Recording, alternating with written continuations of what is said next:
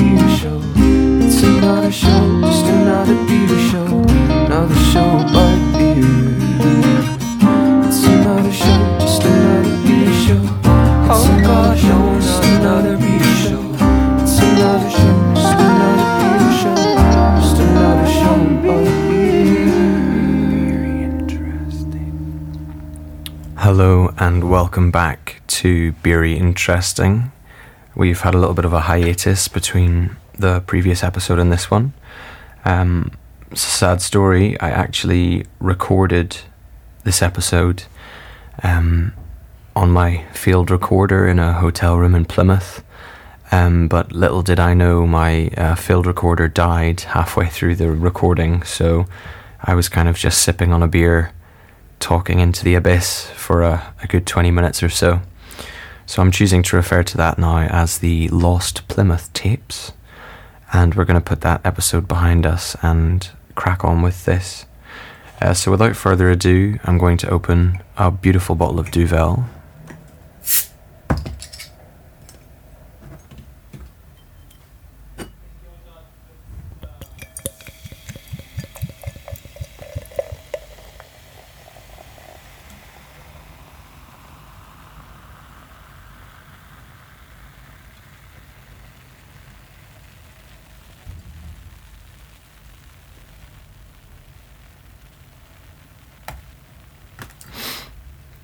I'm sure you can hear the effervescence whispering away in the glass there. That's one of the hallmarks of this beer style that we'll get into a little bit later on. So, you may have gathered this episode is about Belgian Golden Strong Ale, uh, one of my favourite um, styles of beer. And um, this beer style really does come down to Duvel as the kind of the the epitome um, and the the archetype of the style uh, for sure. So Duvel is what I'm drinking. But if you have a another example, like maybe a Delirium Tremens or similar, that would also be a great choice. So, where did the story of Duvel begin?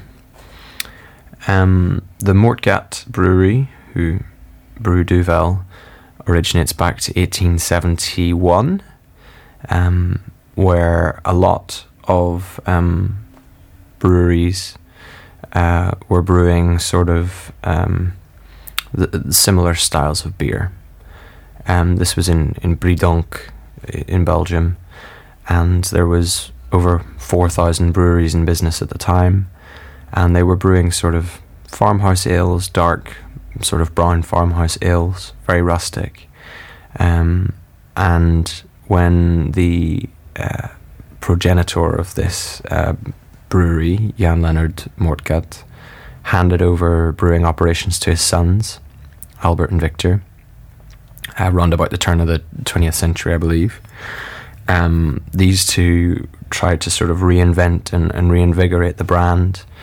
Um, so they they brewed a, a victory ale in 1918 um, to celebrate the end of the First World War and um, they also did a little bit of sort of industrial espionage, which happened a lot in in brewing over the last couple of hundred years. You know, we had um, we had um, the uh, son of the great Spaten brewmaster Gabriel Sedlmayr and uh, Anton Dreher from Vienna traveling to London to sort of learn uh, brewing trade secrets at Barclay Perkins, the largest brewery in the world at the time, and to um, try and figure out British malting techniques that they could co opt into creating their sort of pale malts for the first pale lagers um, in the early uh, to mid 19th century.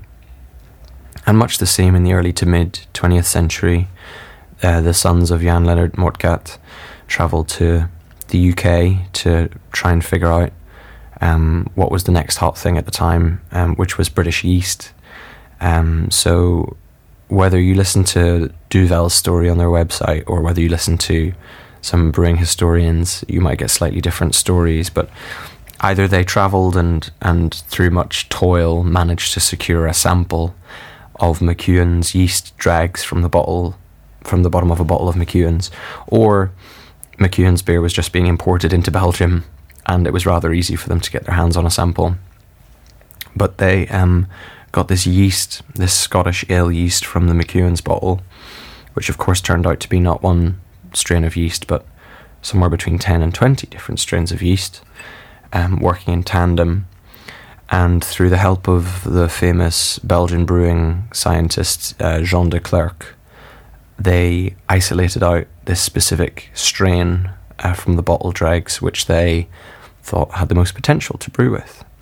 And this strain is still used in, in Duvel today and has formed a, a really central part of their flavour profile over the last uh, kind of 60 years or so. So they implemented this yeast in their Victory Ale, which was actually a dark beer. It was a, a sort of strong dark ale. I imagine it to be similar to a Belgian double, um, or, or maybe leaning into Belgian quadruple te- uh, territory, Belgian dark strong ale.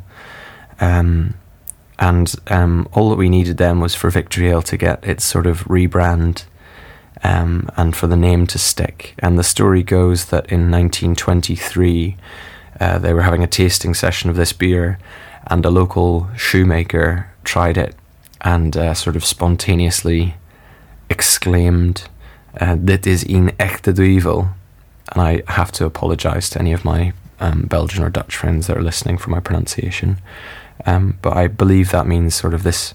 This is really the devil, you know. This beer is really the devil, and uh, the name, of course, stuck um, because of the deceptive uh, alcohol level in the beer, and um, this kind of um, cemented the brand of of Duvel, the devil, um, as this very iconic strong Belgian ale.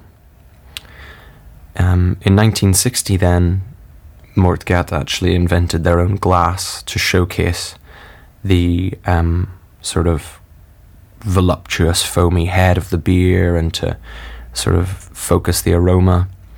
And this glass is, of course, the Belgian tulip glass, which is now widely used today by many Belgian breweries and widely used in um, craft brewing and craft beer as a as a tasting glass and has become very iconic. So that was actually created by Moortgat in in 1964 Duvel.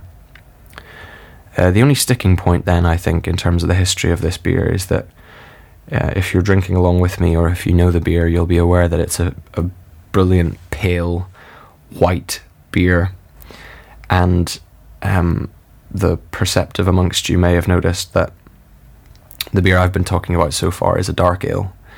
Um, so what happened is really the massive boom of popularity uh, in the 1970s throughout Europe and the UK of sort of um, widely produced commercial pale lagers. Um, inspired by a sort of German Pilsner style, but a, a slightly watered down, cheaper adjunct based pale European lager um, was just becoming the most widely drunk, most popular beer um, in almost every country. And Moortgat felt the need to try and keep up with this trend. Um, and the obvious uh, solution was to make the devil into a pale beer instead of a, a dark ale. So, again, they enlisted the now very wizened and, and aged uh, brewing scientist Jean de Clerck, who helped them originally isolate this strain of yeast. And they enlisted his help to figure out how they could make this beer gold um, while still retaining that sort of high alcohol level that it was known for, the, the devilishly high 8.5% ABV.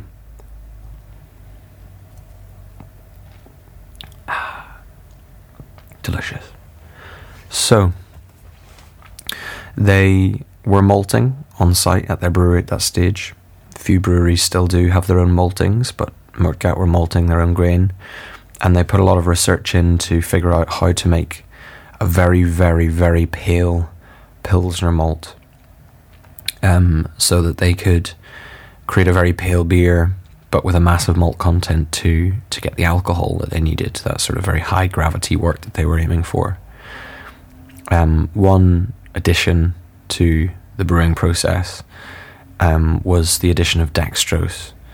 um, which is just a very fermentable sugar that um, brewers can add uh, to increase the alcohol of the beer without adding colour or, or body.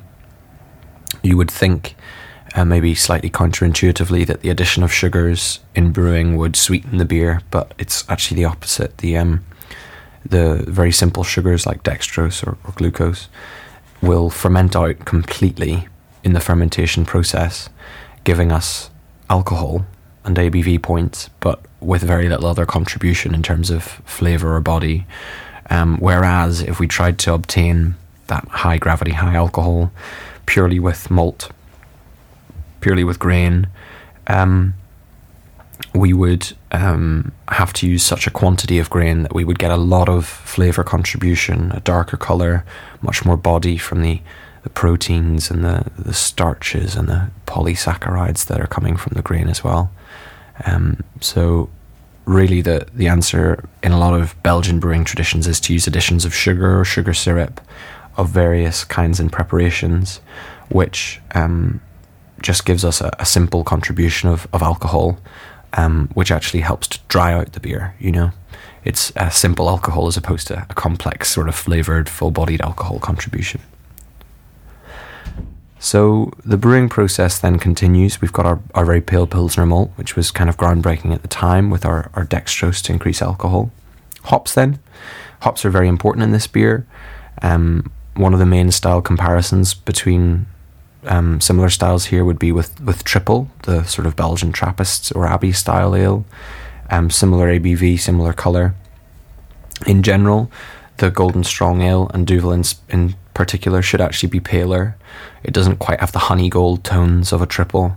Um, it's it's much drier, crisper, and paler, almost comparable to a German Pils.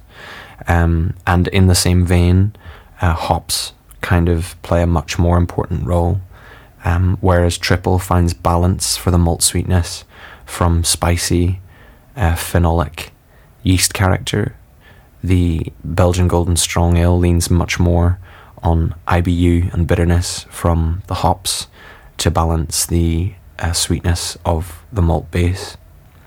The hops in question tend to be um, Sazor type hops from Czech um, or Styrian Goldings, sort of um, European Golding hops, which can give lightly sort of peppery um, or um, grassy or sometimes hay, uh, lemon peel these kind of um, flavor notes um, with a nice sort of refined and elegant bitterness.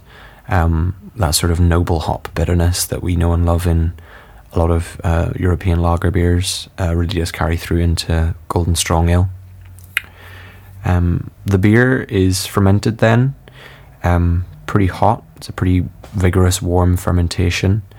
Um, it can top out kind of 25, 26 degrees C in that kind of upper 70s Fahrenheit range. Um, and from this warm fermentation with that Scottish yeast strain, we get um, a very fruity uh, sort of ester character in the beer, lots of sort of citrus peel notes, um, which back up the hop flavour of the Sazer and Goldings hops. Um, another hallmark of this beer, which probably rises from this particular yeast strain and the, the very hot fermentation process is that it's very well attenuated, um, meaning a lot of the sugars from the malt are um, converted into alcohol. The beer finish is very, very dry. Um, about 90% of the sugars are attenuated in fermentation, um, even more than 90% in some cases. So we get a very, very dry beer with low residual sweetness, a sort of crisp perception um, and all of that is aided by a lagering process. You wouldn't really think um, that this beer has been lagered or stored or cold conditioned, whatever you want to call it, but there is actually a two stage lagering process. It says on the label here of the bottle, slow brewed to perfection, and it is a, a 90 day process, start to finish. Um, on the back of the label, they say each Duvel gets to ripen no less than two months in re fermentation cellars, um, which is a sort of nice, um, colourful way of saying that the beer is lagered uh, for three weeks in tank, much like any, any lager beer would be. Um, at below freezing temperatures, so really cold. Um, this allows a sort of natural filtration process, what we call cold crashing, where any solids in solution are allowed to settle out to the bottom of the tank just from um, from virtue of the temperature. Um, and this sort of slow cold lagering process really allows the flavors to meld together.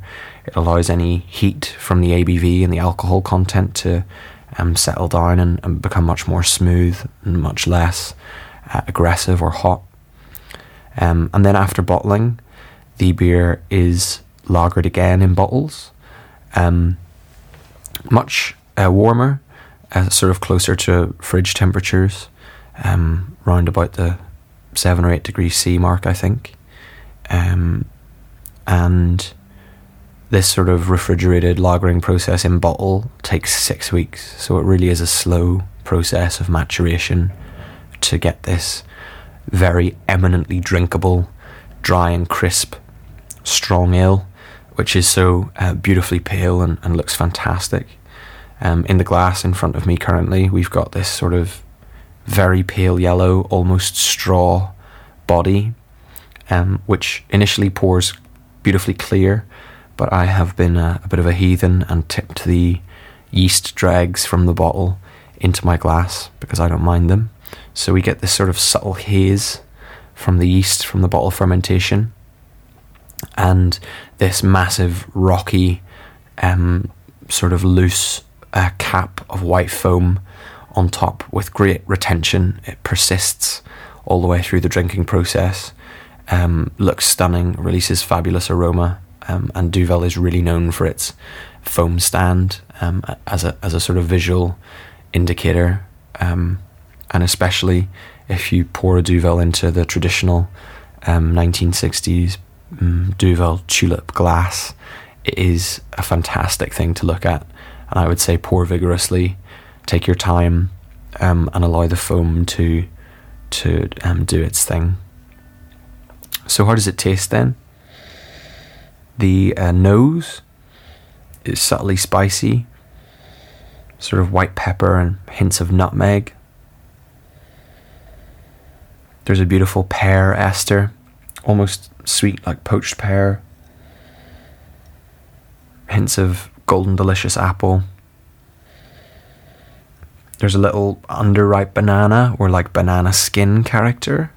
Um, not really leaning into that sweet isoamyl acetate ester that we get in our Belgian wheat beers. Uh, sorry, German wheat beers, Weizens, I should say. Um, it's it's a much more uh, green uh, sort of ester character than that. Much brighter, much fresher, but still very very fruity. There's a little sort of floral, perfumy note as well, possibly from the Saaz hops. And under all that, there's a sort of cereal, um, lightly grainy uh, malt characteristic as well on the nose. Super complex. Um, it just begs you to, to drink it, so I'm going to resist no longer and tell you how the palate is.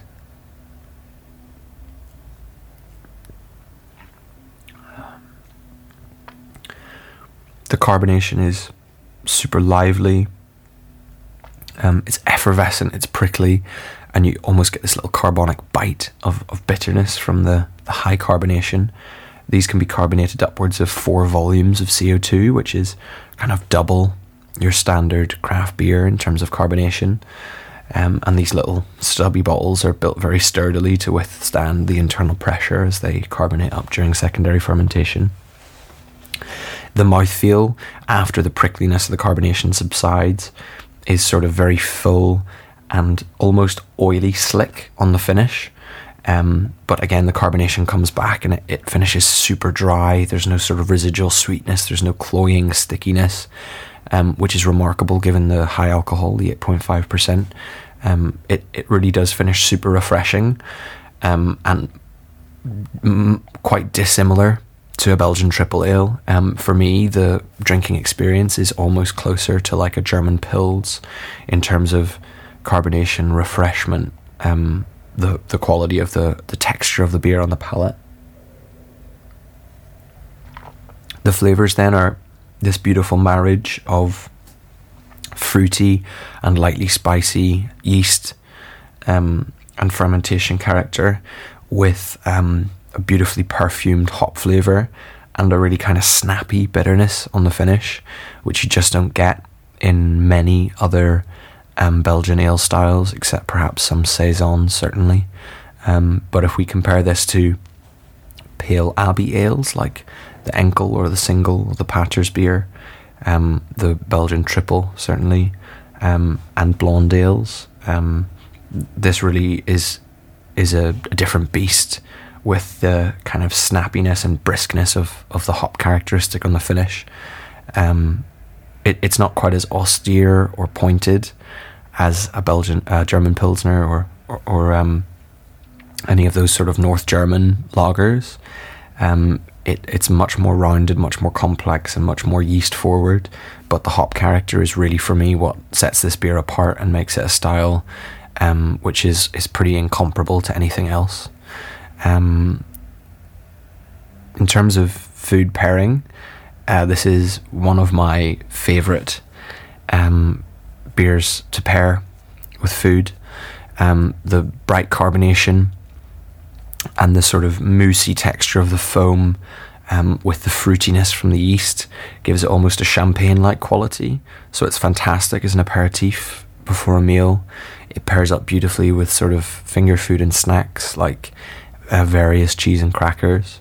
Um, specifically with cheese, I would I would definitely pair it with anything quite decadent and creamy, like a kind of triple cream brie. Um, I think it would go beautifully with young, fresh goat's cheese. Um, that sort of creamy texture is going to be beautifully rinsed off the palate by the, the carbonation and the effervescent bubbles. Um, but the paleness, the lightness, and the dryness are not actually going to overwhelm those um, slightly more nuanced and, and fresh young cheeses in a way that most high ABV beers would. Similarly, the um, the pear and apple esters from the yeast are going to work beautifully with um, sort of fruity, sharp cheeses like well aged cheddars or hard Italian cheeses like Pecorino Romano or um, Parmigiano Reggiano. So I think um, it's very versatile with a cheese board. Um, you could almost just have this beer with a whole cheese board and it would work in different ways with almost anything. Um, the only potential clashes I can imagine um, would be the, the bitterness from the hops, possibly um, working against any particularly ripe, soft cheeses like a camembert. I wouldn't necessarily recommend that. Um, and some blue cheeses as well, um, with an aggressive funk to them, like maybe a Roquefort, um, might find some kind of uh, clashing qualities with uh, the hot profile in the Duvel. So um, perhaps avoid the blues and the stinky soft cheeses. Um, but I think most hard cheeses um, and certainly things like goats and brie would be fantastic with this. Um, it works beautifully again with um, sort of salty cured meats, um, prosciutto crudo and, and, salamis and those kind of things. Iberico ham with crackers and Duvel is just actually making me salivate right now. Um, in terms of kind of main meals, if we're getting really stuck in, um, it would be fantastic with salads. Um, I, I, think any salads using sort of bitter bright greens like um, rocket or radicchio, um, it would be fantastic with those. Um, it works really well with a lot of Asian cuisines, Thai curries with Duvel. I mean, the lemongrass the galangal and the ginger in those sort of curry bases, um, with the bright um, sort of perfumy hop character and the fruitiness of the yeast is just fantastic. Um, just be aware that the carbonation and the bitterness in the beer will accentuate spice. So if it's a really fiery Thai curry with lots of bird's eye chili, um, if it's a very kind of spicy um, Malaysian or Indian dish, just be aware that um, this beer is really going to turn the spice up to 11 with the sort of heightening um, effects of the carbonation and the bitterness. Um, I think this beer also works beautifully with a lot of seafood. Um, oily fish is going to um, really be cut through by the carbonation and the bitterness in this beer. Um, seared salmon, monkfish uh, would be fantastic with Duvel um, equally uh, something with a bit of salt in it. If you think um, pan seared scallops with chorizo or scallops with bacon. Um, that is a beautiful flavour combo in and of itself. But when you add in the Duvel, um, with all the, the kind of bitterness and cutting power of the effervescence to to really um, balance the saltiness in that dish, um, but with the nuance and the and the subtlety of flavour to still resonate with, with the fish flavours of the scallops. I think um, that's a marriage made in heaven. Um, this could also work really nicely with fruit based desserts. I think um, poached pears in rum with Duvel would be fantastic. I think apple crumble um, would have a beautiful resonance. The butteriness of the crumble um, with the slight oily slickness of the mouthfeel and the um, sort of apple and pear esters from the yeast would be delicious. Um, I think also uh, anything with uh, sort of dried fruit character. Um, it sounds a little bit odd, but something like uh, Christmas cake or plum pudding uh, with Duvel is a really interesting pairing. Um, the kind of booze soaked nature of those needs a sort of boozy and big beer to stand up to it, and this does the job. Um, but without the slightly obvious pairing of a dark, strong beer like a quadruple, a double, um, a Scotch ale. Um, those beers deliver all the dried fruit and candied peel that you want to go with your plum pudding or or your Christmas cake or your um, Stollen or whatever. Um, but I think Duvel kind of pulls out some of the brighter characteristics, um, sort of candied lemon peel and fresh tangerine and um, some of those sort of brighter fruit esters. Um, so it just makes for a different eating experience.